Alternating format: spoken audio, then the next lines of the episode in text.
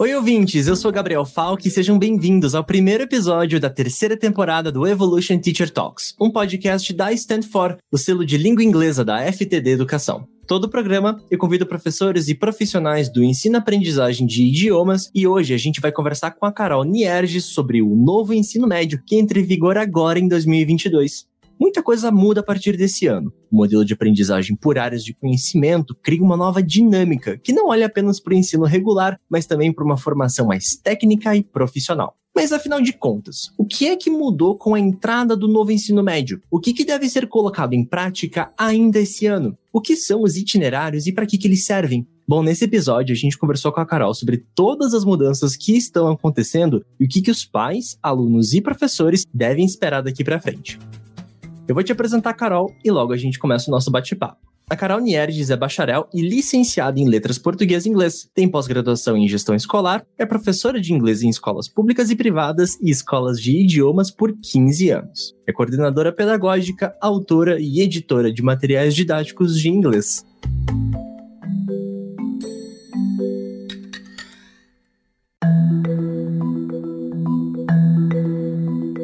Oi, Carol, muito obrigado por topar o nosso convite. Como é que você tá? Oi, Gabriel, tudo bem?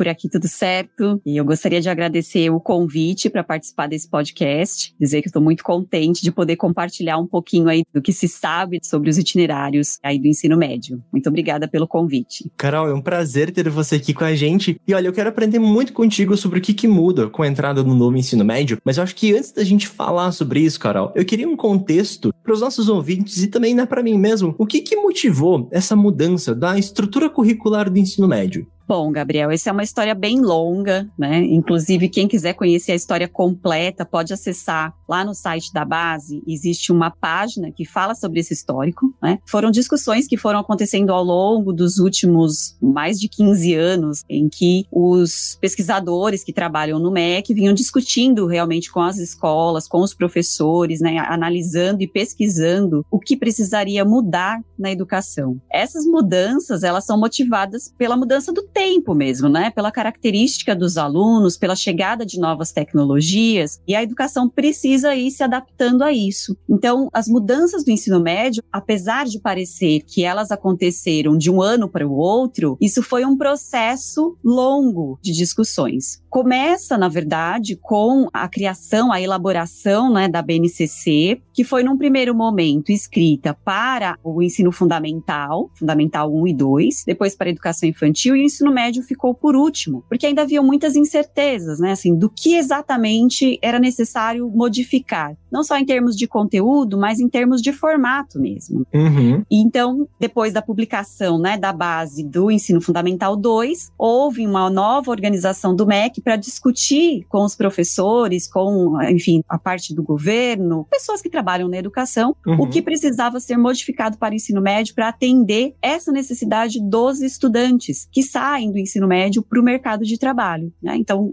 quem era esse aluno, quais são as necessidades de um aluno que sai do ensino médio e vai direto para o mundo do trabalho, o mercado de trabalho, que é a realidade de muitos estudantes no Brasil, e também para aqueles que saem né, do ensino médio e que vão para o ensino superior, que são duas necessidades diferentes, né, e que sentia-se que talvez o ensino médio que existia não contribuía para essas duas vertentes, né, talvez ele uhum. estivesse mais focado nessa questão da formação que leva o aluno para o ensino superior, porém não a que leva o aluno para o mercado. E é muito interessante, Carol, pensar nesse contexto todo, porque realmente você tomar uma decisão que impacta não só o aluno da Carol e não só os alunos que, por exemplo, têm conteúdo, usam material didático da FTD, mas a gente está falando em um conceito nacional. A gente está olhando aí para algo muito amplo. E entendendo todo esse contexto, e obrigado por mostrar um pouco dessa linha do tempo de uma forma super condensada, né, para os é. nossos ouvintes entenderem de onde originou essas principais mudanças. Agora eu queria falar sobre essas mudanças em si. O que, que muda efetivamente com o novo ensino médio? Porque eu acho que impactado não é só o aluno, mas também impacta não. pai, impacta o colégio, professor. Então eu queria estacionar um pouquinho o nosso, o nosso bonde aqui nessa parte do episódio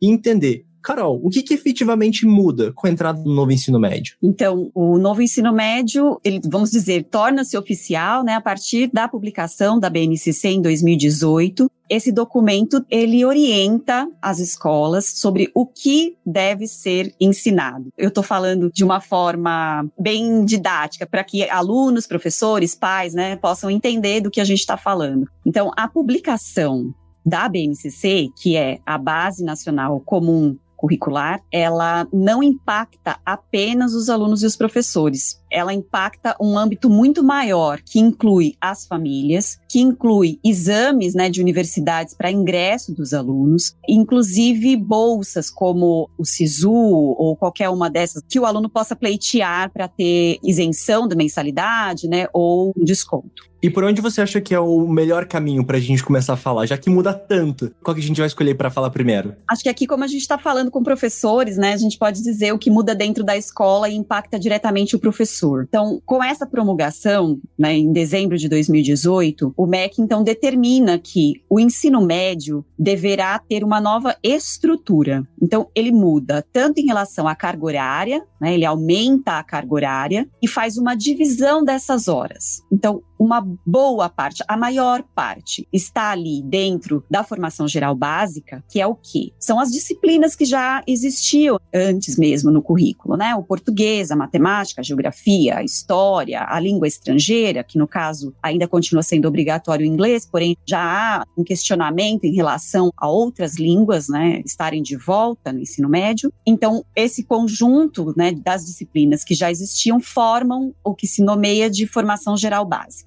tá? Numa proporção muito menor do que existia, porque no currículo anterior nós tínhamos português e matemática com cargas horárias bem altas, e aí as outras disciplinas tinham ali suas cargas que eram menores que português e matemática. Nesse momento, as disciplinas obrigatórias dentro da formação geral básica são apenas três: português, matemática e inglês sendo que a língua estrangeira ela não é obrigatória nos três anos do ensino médio. Então, a escola pode optar por oferecer somente no primeiro ano, ou dividir essa carga horária nos três anos ou em dois da forma que for melhor para a escola, de acordo com a jornada, de acordo, enfim, com o profissional que ele tem, com as necessidades daquela comunidade escolar. A primeira mudança é em relação a isso, né? Eu dividi em dois. Qual é a segunda parte que compõe, então, o programa, né? São os itinerários formativos, que é exatamente o assunto aqui, né, da nossa conversa hoje. A diferença maior, né, desses itinerários é que são disciplinas também porém eletivas. Isso quer dizer que a escola vai oferecer, vai ofertar algumas opções para os alunos que vão escolher aquelas com as quais eles têm mais afinidades, seja pela profissão que eles pretendem seguir no futuro, seja por interesses mesmo pessoais. Não há muitos critérios em relação a isso, tá? A escolha é realmente do aluno. Quanto a como as escolas né, determinam quais são essas disciplinas, aí existe uma portaria também de 2018, a portaria número 1432, de 28 de dezembro de 2018, que define aí quais são os critérios que as escolas devem considerar ao fazer propostas de itinerários formativos para os seus estudantes. Então, de modo geral, as escolas particulares em especial têm uma certa liberdade em relação a isso. As escolas públicas também têm certa liberdade, porém com algumas restrições, né, que são uhum. características de redes muito grandes. Claro. E uma coisa que eu achei muito interessante nessa tua fala, e até só pra gente recapitular, eu brinco de que é resumir em um tweet aqui, um pouco do que você falou, é que nessa reformulação, então, a gente não vai só olhar para aquela estrutura muito mais tradicional que a gente tinha, então parte da carga horária vai ficar para aqueles pontos obrigatórios que você mencionou, e parte dessa carga horária vai ficar para disciplinas eletivas que o aluno aluno vai ter o poder de escolha. E aí o que eu fico pensando é ensino médio. Ensino médio são três anos. O novo ensino médio impacta todos eles ou apenas um? Como é que isso funciona? Gabriel, funciona assim. Toda lei que entra em vigor, ela tem que dar um prazo para que as escolas se adaptem. Tá? Então, apesar da lei ter sido promulgada em 2018, as escolas tiveram quatro anos para se adaptar. Tá? Então, entre 2019 e o início de 2022, houve o tempo para que as redes que as escolas particulares se preparassem para essa implantação do ensino médio. A lei dizia que a partir do ano de 2022 se tornaria obrigatório que os alunos do primeiro ano do ensino médio se adequassem a este novo programa. No entanto, algumas escolas já iniciaram essa transformação, essa mudança no ano anterior, porque era um prazo máximo de quatro anos, porém a escola poderia já antecipar essa mudança. O que se sabe, né, pelas nossas conversas aí com professores, com funcionários das redes pública e das redes municipais e estadual, é que muitas escolas deixaram realmente para o ano de 2022 por conta das incertezas, né? As, as editoras não sabiam muito bem como é que esses itinerários deveriam ser, então não havia material no mercado disponível para isso, e as escolas precisavam de mais orientações do MEC também, né? Como são esses itinerários? Itinerários, qual é a carga horária, o que pode, o que não pode, como é que vamos oferecer isso para os alunos, quem são esses professores, né? Uma coisa importante também que a nova lei do ensino médio traz é que, diferente do modelo anterior, em que para se lecionar né, no ensino médio era necessário ser um professor graduado, né, bacharel licenciado em uma disciplina, né, letras ou matemáticas, ciências biológicas, enfim, agora é possível contratar professores com notório saber para lecionar, então, as disciplinas eletivas, que são essas dos itinerários formativos. Só para deixar aqui a explicação, notório saber é qualquer profissional que tenha conhecimento de um determinado assunto, mas que não necessariamente seja um professor é um exemplo. Vamos supor que haja um advogado, então conhece muito de leis, e que uma escola optou por fazer um itinerário que siga um pouco nesta linha, né, sobre direitos, direitos do consumidor. Então, de repente, não vai haver nenhum professor que também seja bacharel em direito para oferecer uhum. essa disciplina. A escola tem a liberdade, neste caso específico, de contratar, então, né, um advogado, um profissional com notório saber sobre esse assunto que será tratado no itinerário.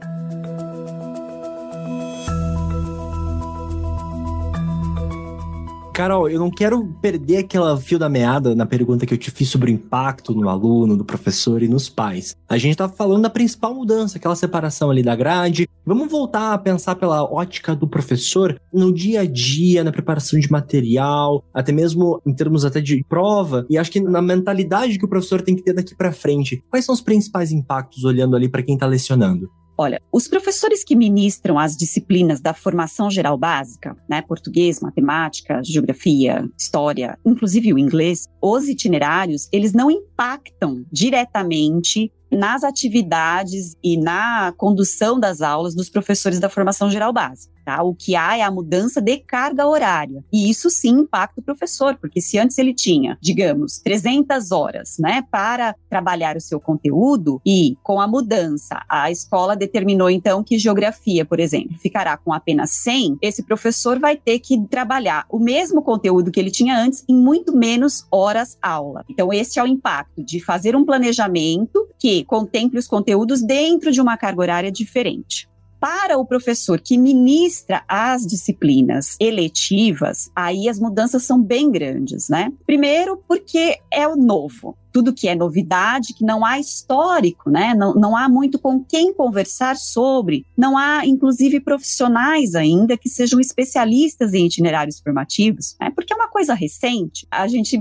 diz até que, assim, mesmo as pessoas que foram envolvidas né, na escrita destes documentos, da base, da portaria, eles também não têm todas as respostas. Né? Eles ainda estão observando como é que as escolas estão colocando isso em ação para que eventualmente venham a fazer correções ou ajustes manuais com orientações de como colocar isso em prática. Então, esse professor, por não ter esse histórico, ele está pilotando um programa e muitas coisas vão sendo determinadas à medida que eles vão observando a reação dos alunos, né? O espaço e, enfim, a estrutura que a escola oferece para essas disciplinas, tá? Então, a começar aqui, não há regras muito rígidas em relação ao número de disciplinas a ser ofertada pela escola. A questão é que o aluno precisa ter escolha. A escola não poderia oferecer toda a carga horária em uma única disciplina, senão ela não seria letiva. Então começa por aí. A escola vai definir quantas eletivas vamos oferecer, vai contratar os profissionais, vai determinar a jornada. Tá? Então, neste momento, o que sabemos? Há escolas que estão trabalhando com itinerários anuais. Então, uma mesma disciplina que o aluno escolhe no início do ano e segue com ela até o fim do ano. E há escolas que estão trabalhando com itinerários semestrais. Então, o aluno faz a escolha no início do ano, trabalha nesta disciplina até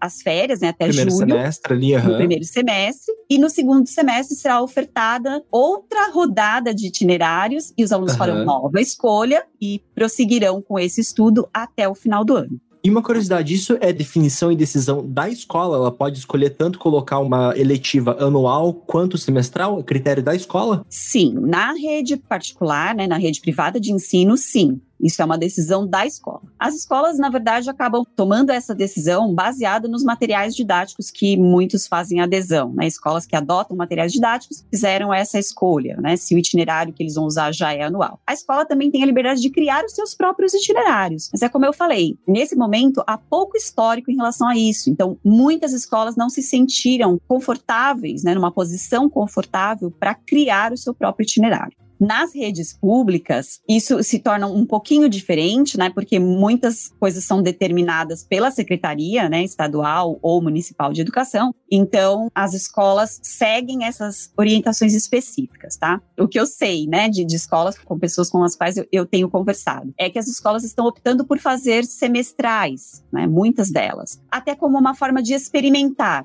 né, para ver a reação do aluno, para ver como é que funciona com o professor, para ver se a quantidade de, de eletivas oferecidas está suficiente ou se os alunos estão pendendo mais para uma das áreas do saber, então vale investir mais naquela área. Nesse momento, como teste, né, há escolas fazendo coisas muito diferentes. A lei não determina isso, tá? Se o itinerário deve ser anual ou semestral ou até numa outra configuração.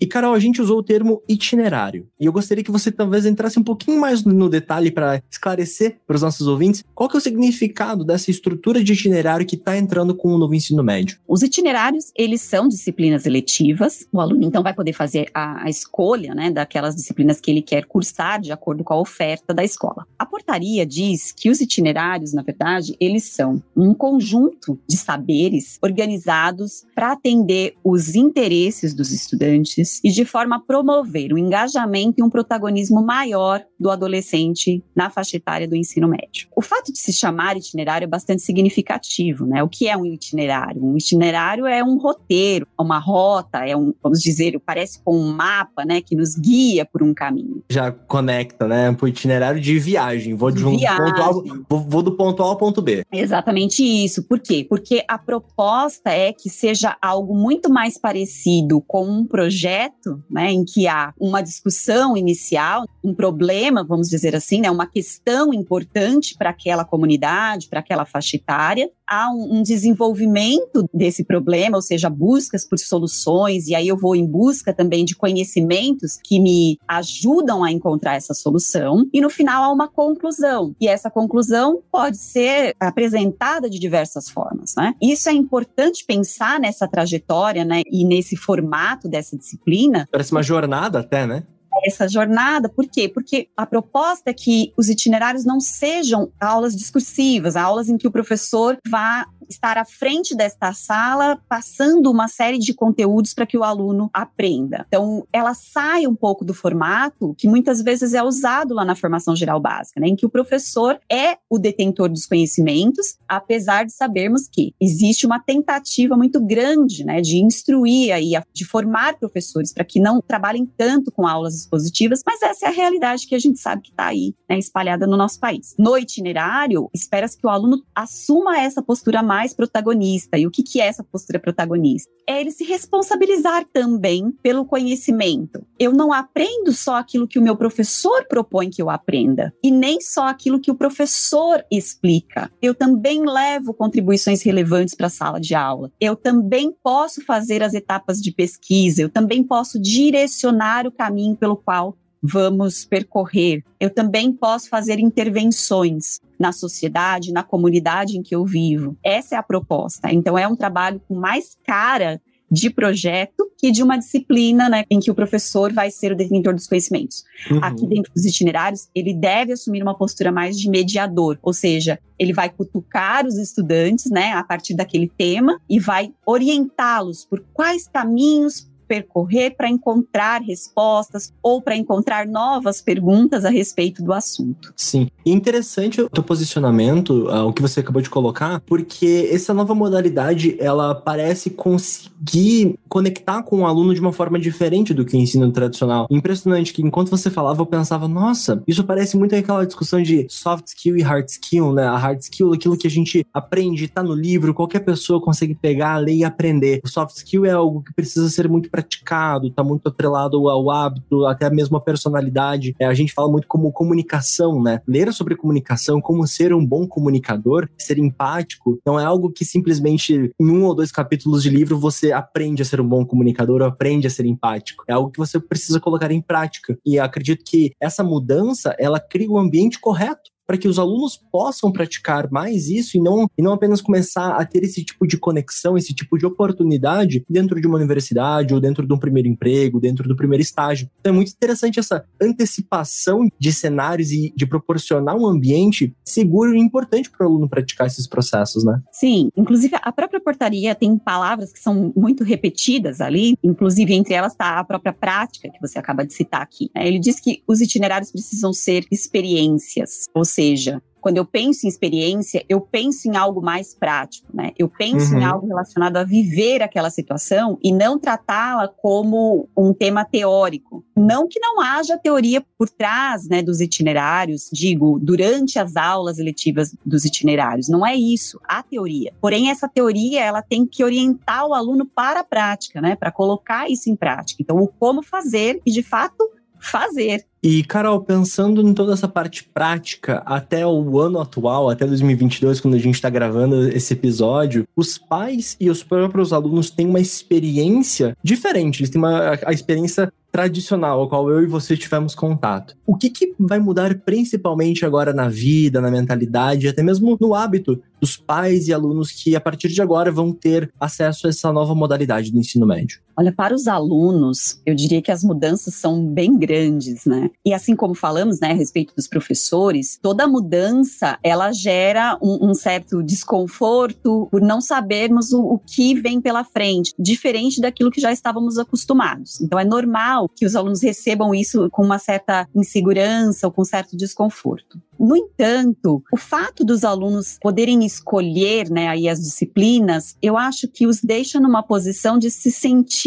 mesmo mais ouvidos, né, mais respeitados, porque há um tempo atrás, né, assim, digamos, antes dos itinerários, os alunos não podiam, eles não podiam definir, né, assim, o que eu quero estudar. Então, muitas vezes quando o professor ia apresentar um conteúdo, surgia aquela pergunta, né, dos alunos, mas por que que eu aprendo isso? Para que isso serve? Eu não vou usar isso na minha vida. Né? Então, de repente, um aluno que já tinha a intenção de seguir pela área de humanas, as disciplinas de exatas para ele, muitas vezes, poxa, eu não, não vou usar matemática, por que, que eu tenho que continuar estudando isso? Isso sempre foi uma reclamação constante dos estudantes, né? não só do ensino médio, mas em especial no ensino médio, em que eles já estão um pouco mais maduros para essas discussões. Então, o fato de poder escolher, né, de ter essa autonomia, que também é uma palavra que aparece demais, tanto na BNCC quanto na portaria, dá para os estudantes essa sensação de ser atendido, né? De que, poxa, realmente eu vou estudar algo que eu quero, que faz sentido para mim. E por que, que faz sentido para ele? Pensando nessas escolhas que ele vai fazer, ou pelo curso que ele pretende seguir no ensino superior, ou pela profissão, ou até para fazer a definição disso, porque muitos alunos chegam no ensino médio sem saber o que eles querem seguir, né, como carreira, como profissão. E qual é a oportunidade que ele tem para descobrir isso? Nem todos os alunos têm acesso, né, a feiras de profissões, ou a informações, ou a conversas com profissionais de diversas áreas. Então, nesse nesses itinerários formativos, ele também vai ter essa oportunidade de escolher disciplinas que possam dar para cada um desses estudantes uma visão né? Olha, uhum. bem, eu vou tentar esse itinerário aqui, que é na área de gastronomia, por exemplo, porque eu estou na dúvida, talvez seja isso que eu queira fazer. E dentro desse itinerário, de repente, ou ele realmente se descobrir e falar: não, realmente, eu gostei muito disso, essa disciplina me interessa, eu quero seguir por essa área, mas talvez não seja gastronomia, seja nutrição. Que eu quero. Ou o contrário, né? Ele diz assim: poxa vida, quando eu participei desse itinerário, eu percebi que eu não tenho aptidões ou que não é exatamente isso que me interessa. Né? Então, essa oportunidade das eletivas vai ajudar os estudantes neste caminho.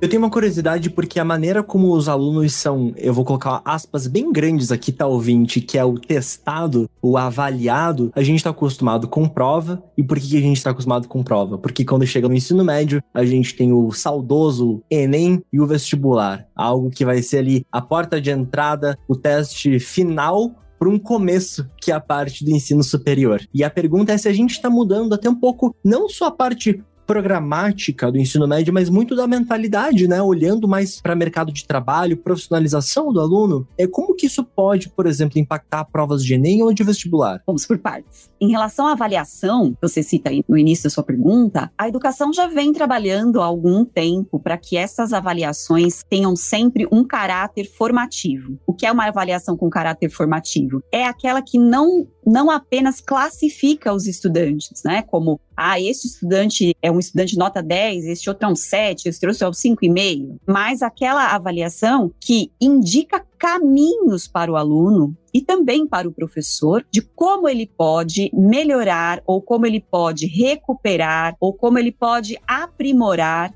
conhecimentos. Tá? Então, ele identifica uma defasagem ou identifica que o aluno realmente se apropriou do conhecimento e, em cima deste resultado, eu vou buscar caminhos para melhorar ou recuperar aquilo que eu não consegui de repente naquele bimestre. Dentro dos itinerários formativos, é muito importante que esta avaliação formativa ela seja presente do início ao fim. Não faz muito sentido, né, avaliar este estudante que vai passar por experiências, né, como a própria portaria diz, por práticas, por vivências que ele seja avaliado por uma prova tradicional, seja ela objetiva, né, com questões de múltipla escolha, ou por questões objetivas. Pelas orientações que a portaria traz, não está escrito, né, claramente, olha, a avaliação deve ser assim. No entanto, é possível perceber que essa tem que ser uma avaliação da participação, do interesse, das pequenas entregas que o aluno vai fazendo, digo, em relação a, a pesquisas, em relação a construções, em relação até a avanços que esse aluno vai tendo em relação à discussão, né? Poxa, aqui ele trouxe mais maturidade em relação a esse conhecimento, ele demonstrou que ele conseguiu estabelecer conexões né, dentro dos assuntos. Então, os professores que não estavam, né, de repente, acostumados com esta avaliação mais formativa, porque isso exige do professor também muito mais observação e anotação, né? Então, ele precisa registrar diariamente, aula a aula ali, o que, que ele está percebendo em cada aluno. E é essa avaliação que vai predominar. Isso não quer dizer que o professor não possa aplicar uma avaliação ou propor um trabalho, uma entrega de um produto final. Isso é muito provável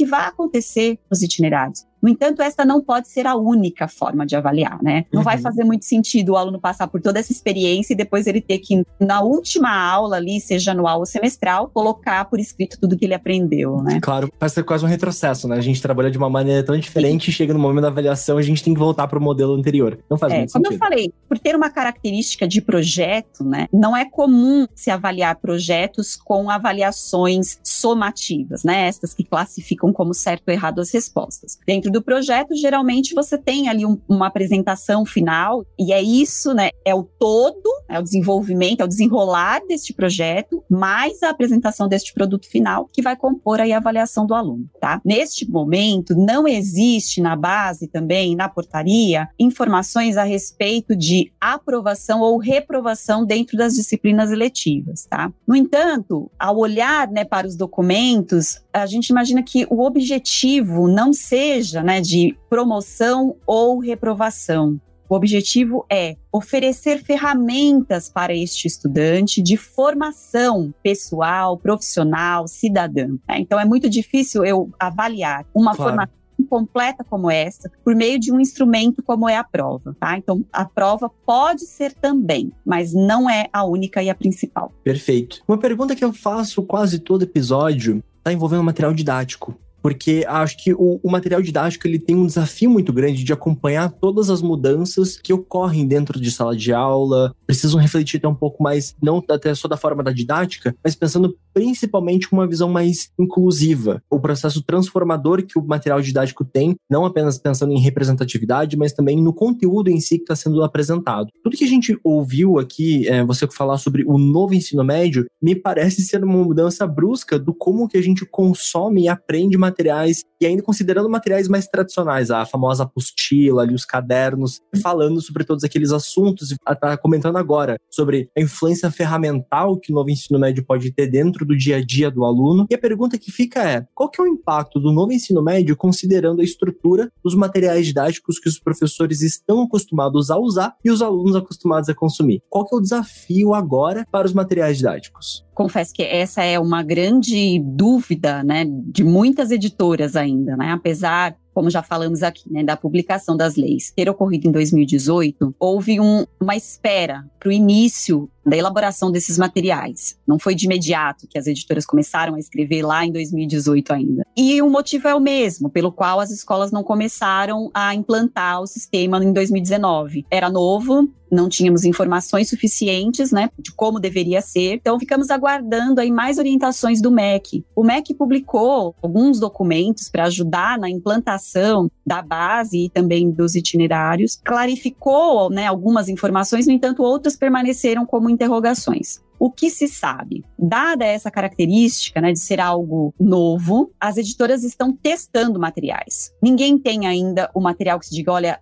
é assim que todo itinerário deve ser. Este material não existe. Tá? Até porque as escolas também podem criar os seus próprios materiais. Elas não precisam obrigatoriamente adotar materiais elaborados por editoras. Tá? É claro que muitas fazem essa opção, até porque também estão perdidas nesse processo de implantação. E muito novo, né? É, é muito novo. Então, as, as editoras começaram a pensar em formatos. Existem editoras que estão trabalhando com materiais impressos, que têm um formato parecido com um livro didático, mas considerando essa característica da carga horária, de ser um material eletivo, ou seja, eu não sei o número de alunos que eu vou ter nessa sala, né? É uma turma grande, é uma turma pequena? Não sabemos. E elaborar, às vezes, um material para um público que você não conhece, e aí eu digo, conhecemos os estudantes, né? A faixa etária, sabemos quem eles são, mas não sabemos se estamos trabalhando com um grupo grande ou com um grupo pequeno, com um professor de notório saber ou com um professor que tem a formação de professor, ou seja, não sabemos exatamente né, quem é que vai receber esse material. Isso é um desafio, né? Porque alguém que já é da educação entende algumas coisas, né? Já vivenciou algumas coisas que uma pessoa de notório saber talvez não tenha, né? Esse conhecimento. Então não se pode falar tão pedagógico assim, né? Uhum. Mas também não se pode deixar de falar de pedagógico. E esse, né? Mas esse momento que a gente está conversando sobre esse assunto, Carol, ele é interessante, porque por ser muito no começo, uma coisa muito clara da tua fala é que a gente vai estar tá numa fase um pouco de testes. Tanto Sim, do que dúvida. funciona, de material didático, do que vai ser apresentado em sala de aula, se a modalidade vai ser semestral, se vai ser anual. Acho que a gente ainda tem um caminho muito grande para percorrer, né? Inclusive, não sabemos se essas disciplinas, porque a, a, a portaria inclusive, diz, né, que a modalidade pode ser definida pela escola. Modalidade, uhum. aí entenda-se, se ela é presencial ou se ela é à distância. Existe sim, né, uma obrigatoriedade de que algumas sejam presenciais, mas há a possibilidade de ofertar disciplinas à distância. Então, veja que são vários elementos, né, ali, de coisas, ah, pode ser assim, mas também pode ser assim, uhum. que deixam o trabalho do editorial um pouco mais complexo, né? Como é que vamos dar conta de atender todas essas possibilidades. Então, as editoras lançaram aí, né, ofertaram material para ver também como é que as escolas recebem esse material, o que funciona, o que não funciona, o que precisa ser adaptado, o que precisa ser melhorado, ou o que precisa ser de fato, não, não, este modelo não está indo bem, vamos passar para um outro modelo. Então é possível que sim, ao longo dos próximos anos, haja modificações né, no formato inicial que está sendo ofertado, tanto no material né, didático, como também as próprias escolas podem fazer decisões, né? Ah, olha, vínhamos oferecendo essa disciplina num formato presencial, No entanto, vamos passar para o formato EAD ou vamos pensar no formato híbrido. É como eu disse, né? Tudo que é novo e que não tem histórico, né, de como já foi feito, que deu certo, que deu errado, é por tentativa e erro também, né? Apesar de não ser a melhor forma, né, de ficar testando coisas assim com os alunos, mas nesse primeiro momento é isso que está acontecendo, né? As escolas estão, uhum. sim, com consciência, né, fazendo suas escolhas, mas elas sabem que elas podem precisar de ajustes para o próximo semestre ou para o próximo ano. Mas isso eu acho que vai seguir aí a, a carreira das escolas daqui para frente e é o momento ideal. Se existe um momento para fazer isso, acredito que o melhor momento para se testar e validar o melhor formato é esse e tem que testar. Não adianta. Até a gente fala em outros episódios do próprio Evo, o professor ele precisa montar um conteúdo olhando para quem que é o seu público, ele precisa levar isso em consideração e a escola também. Então é um momento interessante de você até mesmo entender para quem você está montando esse conteúdo e ver se ele faz sentido naquele momento e nos objetivos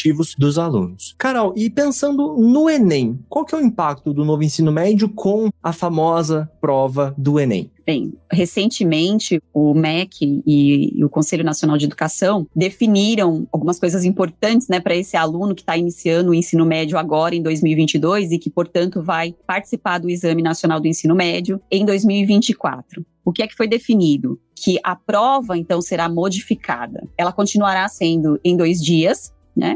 No primeiro dia, o estudante vai fazer questões, responder questões objetivas, interdisciplinares e vai fazer a redação. Isso é uma mudança, né? Porque as questões são interdisciplinares, não mais português, matemática, geografia e história, e elas são sobre a formação são perguntas que não necessariamente são só sobre o ensino médio, mas sim sobre toda a educação básica. E é possível que hajam também perguntas de conhecimentos gerais nesse primeiro dia de provas. Enem já tinha uma certa característica de ser um pouco interdisciplinar, mas agora ele vem com mais força, né, com essa questão. E aí é que está a mudança maior, eu digo. No segundo dia, o estudante vai ser obrigado a escolher a área de conhecimento. Então, o que se espera é que se ele escolheu nas disciplinas eletivas, né, dos itinerários formativos, área de humanas, que ele vai escolher, então, também para fazer o segundo dia de Enem, as humanas. E aí ele vai responder a questões discursivas de acordo com estes conteúdos, né, que provavelmente estavam ali nos itinerários, e essa escolha deve contemplar também o curso para o qual ele pretende se candidatar no ensino superior, tá? Então, se ele vai fazer um curso na área de humanas, ele vai responder no segundo dia a questões relacionadas à área de humanas e questões discursivas. Acho que essa é uma mudança bastante significativa para os estudantes. E importante de ser né, avaliada e praticada, principalmente, né? Pensando na prática, parte discursiva é algo que nos acompanha ao resto da nossa vida. Então é importante realmente colocar isso em prática.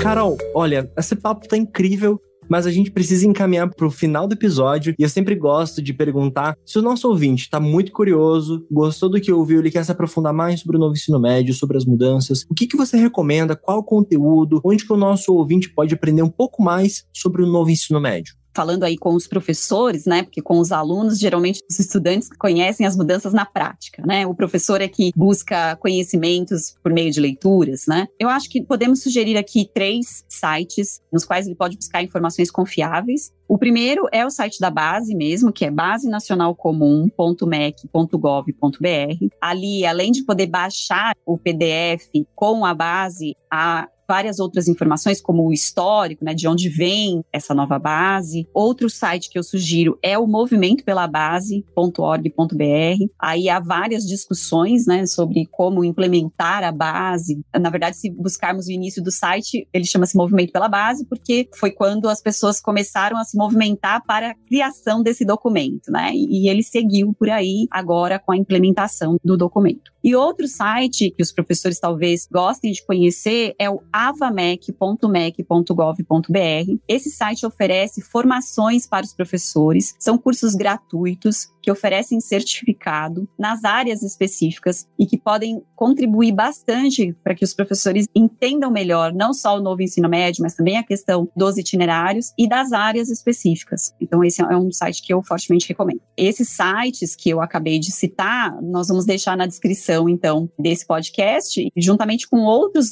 documentos e sites que vocês podem buscar para entender um pouco mais sobre esse assunto. Excelente, Carol. Então, independente se o pessoal está ouvindo no Spotify ou qual que é o agregador de podcasts que eles estão ouvindo a gente, eles podem olhar na descrição e vão verificar todos os links que a gente acabou de citar. Carol, queria agradecer pelo teu tempo e por compartilhar um pouquinho sobre as principais mudanças do novo ensino médio comigo e com os nossos ouvintes. Em nome aqui do Evolution, a gente agradece a tua participação. Eu que agradeço o convite e espero que de alguma maneira tenha contribuído para que essas informações fiquem um pouco mais claras para os professores e desejar, tanto alunos, professores e famílias, que esse novo formato do ensino médio realmente contribua para uma formação mais cidadã e de acordo com os interesses dos nossos estudantes, porque nessa fase do ensino médio é isso que eles precisam, né? Se preparar aí para a vida profissional e acadêmica que vem pela frente. Se você gostou desse episódio, segue a gente no Spotify, Apple Podcasts ou na sua plataforma de streaming preferida. Afinal de contas, o Evolution Teacher Talks está disponível em todas elas e nós temos episódios novos a cada duas semanas. Eu quero te convidar também para seguir a gente lá no Instagram, através do FTD Educação e conhecer os conteúdos extras no site conteúdoaberto.ftd.com.br. Ah, e não esquece de compartilhar com colegas de trabalho, família e amigos para conhecerem esse projeto incrível da FTD Educação. Eu te encontro no próximo episódio e até a próxima, pessoal.